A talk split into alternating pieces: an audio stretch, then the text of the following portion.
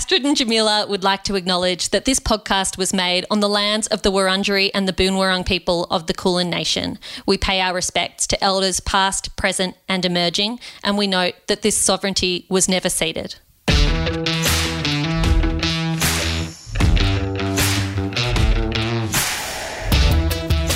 Hello, and welcome to a special episode of Anonymous Was a Woman, where we celebrate some of the authors appearing at the Melbourne Writers' Festival.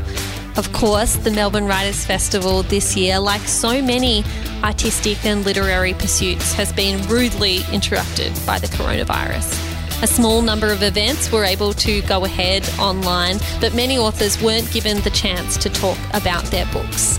Two of those authors, both women, join us today. First, we are joined by Claire Thomas, the extraordinary author of The Performance, which is one of the most talked about books of 2021. The Performance takes place in a theatre where three women have gone to see a show of a Beckett play while bushfires rage outside the city. There is Margot, a successful professor. There is Ivy, a philanthropist with a troubled past. And there is Summer, a young theatre usher. Interestingly, as the performance unfolds, so does each woman's story. Please make Claire Thomas very welcome.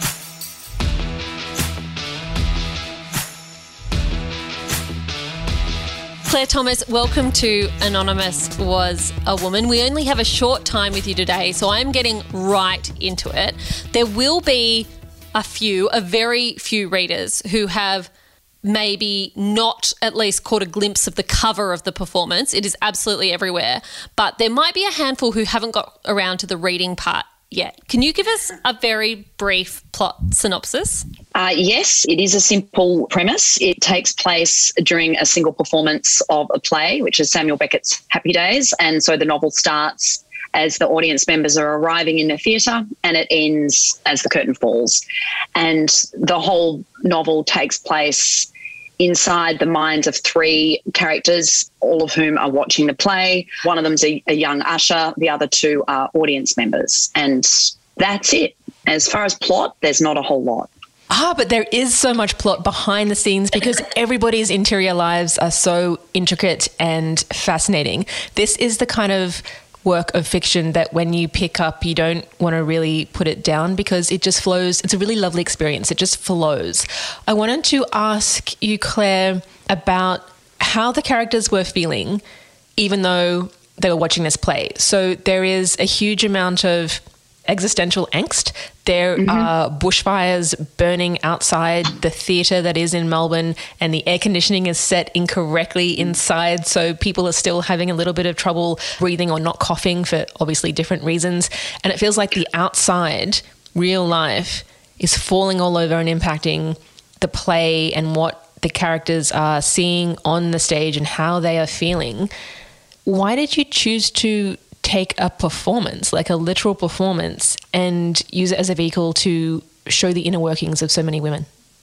I wanted to contain them. I wanted to lock them into a space. And so it was a technical device in that way because it, it's a very particular period of time. And, you know, you can collect disparate people in the one place. It's not a contrivance in that way. You know, they are there. So that's already just a fact.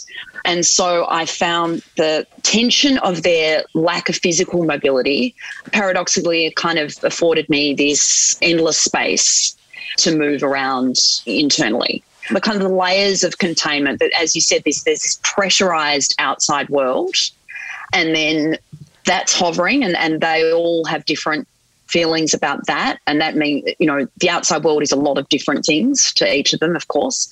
And then the actual thing of being in a chair in a theatre as a way of kind of reflecting a incapacity that a lot of people feel about a lot of things, but also as an actual physicality. And so that this kind of false intimacy you have with strangers in a theatre space, I do find that an interesting thing. And I think that's a become a more curious notion now with COVID that it sort of that stuff resonates in a way that I couldn't have imagined that it would. Look, I hit on the idea and I held on to it for a long time before I actually got around to writing it because I just thought it was high concept and I liked the idea, but I hadn't, I didn't quite work out. It took me a while to work out how to do it, but I knew that I was onto something as a kind of structural, formal thing. There was so much of the work that resonated with me. And I remember that experience in 2019 of the fires burning around Australia and then the presence of smoke in the city, but kind of going about and doing my ordinary stuff and feeling a bit silly, like the country's on fire and I'm going to the chemist. It felt quite inconsistent. And I think you're right. There is a huge potency to your work that I imagine was not expected at the time, which is that COVID does that to us again. That so many of us, certainly in Australia, where we've been spared the worst, are living our ordinary lives with this sense of what's going on around us that we can't necessarily see. Yeah, but I think that's the nature of any life that you're in your own bubble to some extent at any point. And that's exacerbated at the moment when you know we're using language around bubbles and lockdown. And and it's also exacerbated in literally when you're in a space that you're contained inside. And that's what I wanted to really try and embody that the impossibility of processing everything in one mind you said that you had the concept for the performance sort of moving around in your head for some time. Your first novel, Fugitive Blue, was published in 2008. I imagine there's a bunch of ideas that come into your head over that period of time, right? What was it that made you pause and go, no, no, no, this one, this one's worth pursuing, this one's worth putting down on the page? Well, I just knew that it solved certain problems, formal and creative problems in it by its very nature and it allowed me to do what I was interested in doing. I didn't really have other projects that I kind of abandoned or oh well there was sort of one thing but that turned into a PhD so that was fine. But this was just always the thing I was going to do when I was able to do it. It was just getting to the being able to do it it took some time I love it how the one other idea that you had just accidentally turned into a PhD. That is very, very impressive. I'd like to talk about the themes in the performance. So, I mean, it, we have three women and we are very much inside their minds, but they are experiencing fear. They are experiencing, they are questioning what they are doing and who is in their life and in what role those people are in their lives. And you're really putting forward women's internal lives as worthy of an entire novel. Now, I am obviously here for that, but that is not necessarily what we get in lots of literature, including literature with female characters. Absolutely. I think that I just allowed myself to go there. Once I started writing it, I just was very much allowing their consciousness to be whatever they were. Like I think there's that thing of second guessing. It's not interesting enough. It's not worthy enough. That that little thought isn't anything. But I was running with it. And I think that there was a sort of creative freedom that I allowed myself to get to, which was about not having those voices saying this isn't the stuff of literature. Because to me, the minutiae of other people's minds is is the most fascinating thing in the world. And so and the way that all that stuff kind of interconnects and resonates across is to me absolutely the stuff of literature. The performance has now been published in the US. I imagine that must have been both exciting and daunting. What did the process involve of having the manuscript released over there? Were you expected to make changes? So it's out in the UK and the US. I sort of had three publishers for the English language edition, and really two of them did the large edits. And then there was this Americanization, which I was very concerned was going to be like nappies into diapers and, you know, faucets and, you know, but it was nothing. Literally, they changed no language. So they kept the sort of local, the vernacular that makes it Australian. The only word they changed was interval to intermission. Interval they said would just be an unnecessary kind of confusion. It's like, okay, that's nothing. And then the spelling. So that's been fine. And now I'm starting to deal with translations, and that's blowing my mind. Just the very notion of that, I find just such a privilege that someone else is in my words in that to that extent. I just think it's kind of some kind of crazy magic translation. And the fact that they're doing it to my book is incredible. And there's been issues with the title because the word performance has a lot of layers in English, and if there's not a word in some of the European languages that has quite that much evoked in it. So that's been fun too. Claire, we are slightly furious that we have such a short time with you today. Thank you for letting us get just a few minutes into your head. Thank you so much for having me.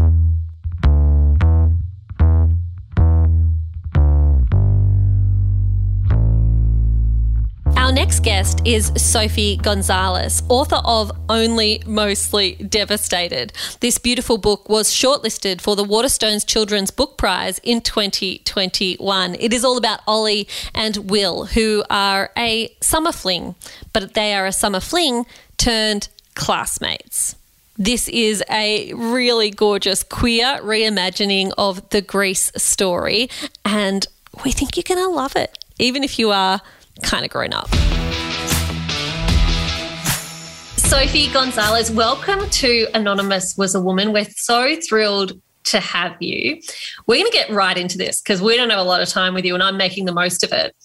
Only Mostly Devastated has been described as Love Simon crossed with Clueless, crossed with Grease. Did those books inspire you at all? Or does that description make you shake your head vigorously? definitely, definitely Grease was a big part in coming up with the concept for Only Mostly Devastated. We were mostly trying to emulate all of those like really well-known rom-coms from the 90s. So Clueless wasn't mine necessarily. I think they were that was my publishers leaning into like the sense of humor a little bit. And then love Simon, Simon versus, I suppose, that whole coming out aspect, queer teens doing their thing with a light-hearted feel. Obviously, it's really flattering to be compared to Love Simon in any way. So I was like, oh, excellent. You write for a teenage audience. What do the readers of your novels tell you about your work? Why do they keep coming back to your stories? And what do they find in the worlds you create for them?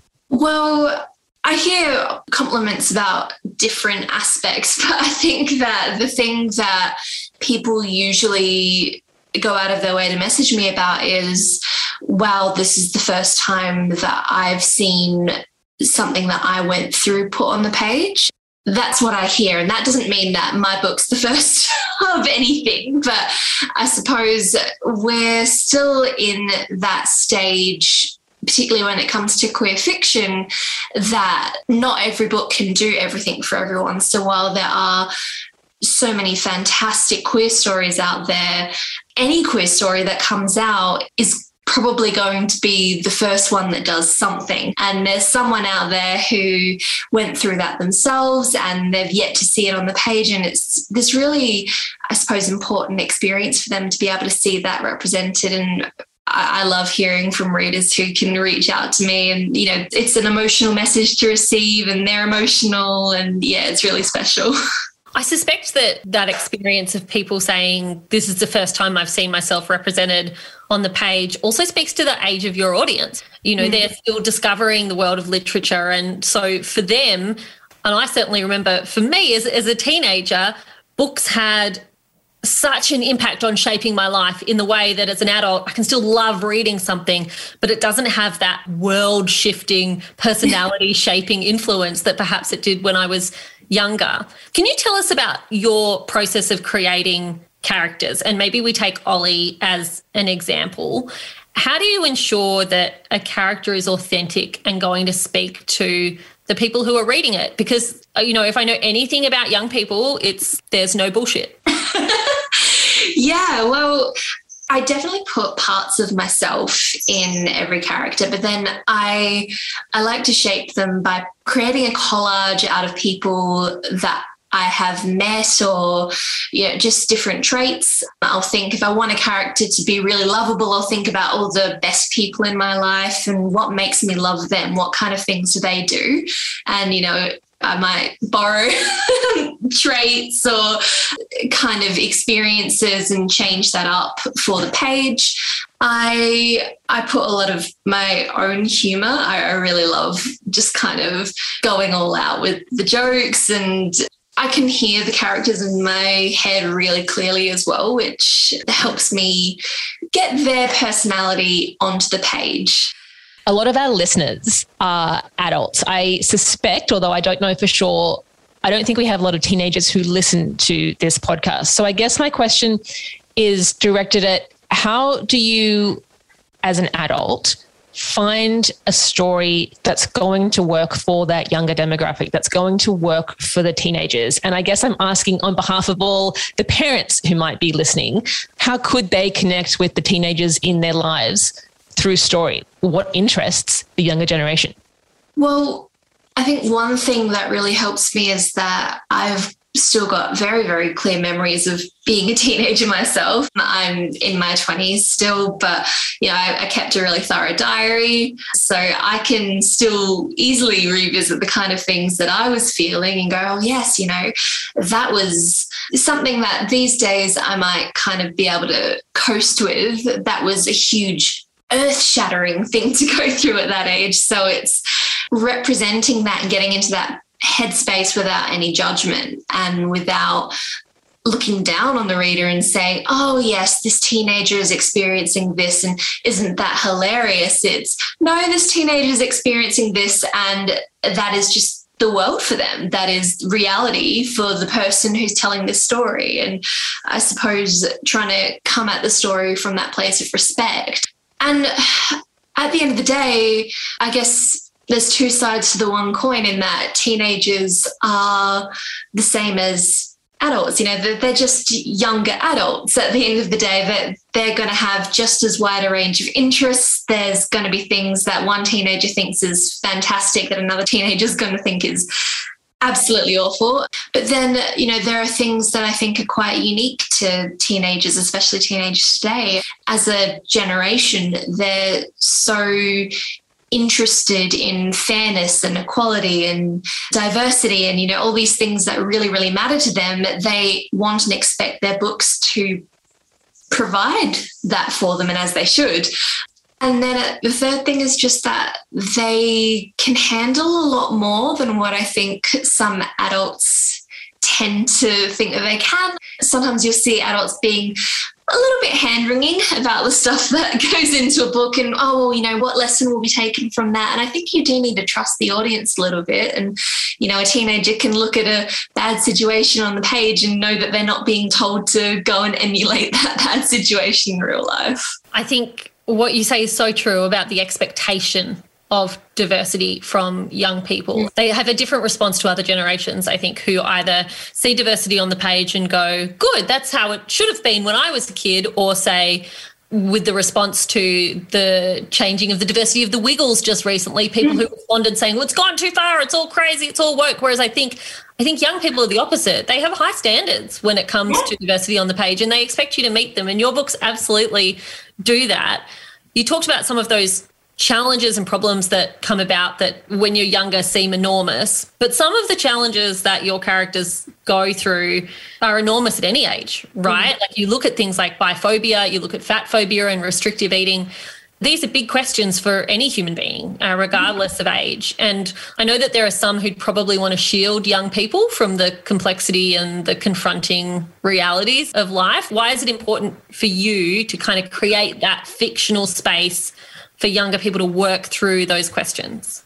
Because, as you said before, you know, books, when you are that age, they go a long way in shaping the way that you see the world. And when you look at stages of sorry i'm going to get a little bit you know psychological here because i'm a psychologist but you know I, am always thinking these things when you look at stages of development you know you think about very small children modeling what they see, but that's true across development. And if you see something represented in media and, you know, oh, well, I hadn't actually come across this before, that can often be the first time that you know this teenager is seeing those ideas spelled out on the page and i think that there's in only mostly devastated for example there is an exploration of grief there were two main reasons that i wanted to focus on that one was that I was a psychologist in the school, and one thing that I was noticing was a lot of kids this age are going through their first big loss. You know, a lot of the time it's grandparents or older people in their lives. And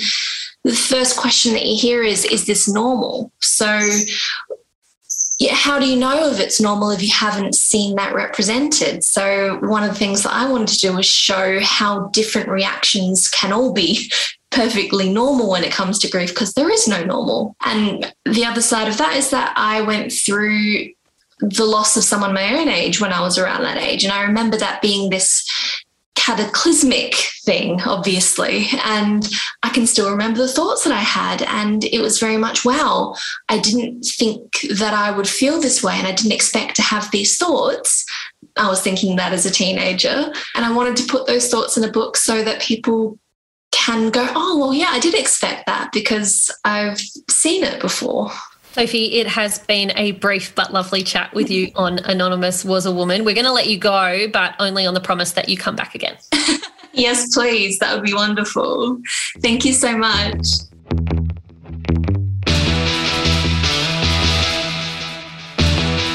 You for listening to Anonymous Was a Woman. That's all we've got time for in this special episode, all about the Melbourne Writers Festival. If you want to support the Melbourne Writers Festival to come back into our lives in person next year, you can donate at their website. We'd like to thank Bad Producer Productions, Future Women, and Hachette Publishing for making Anonymous Was a Woman possible. If you'd like to make sure you never miss an episode, then you should subscribe or follow wherever you get your podcasts. See you soon.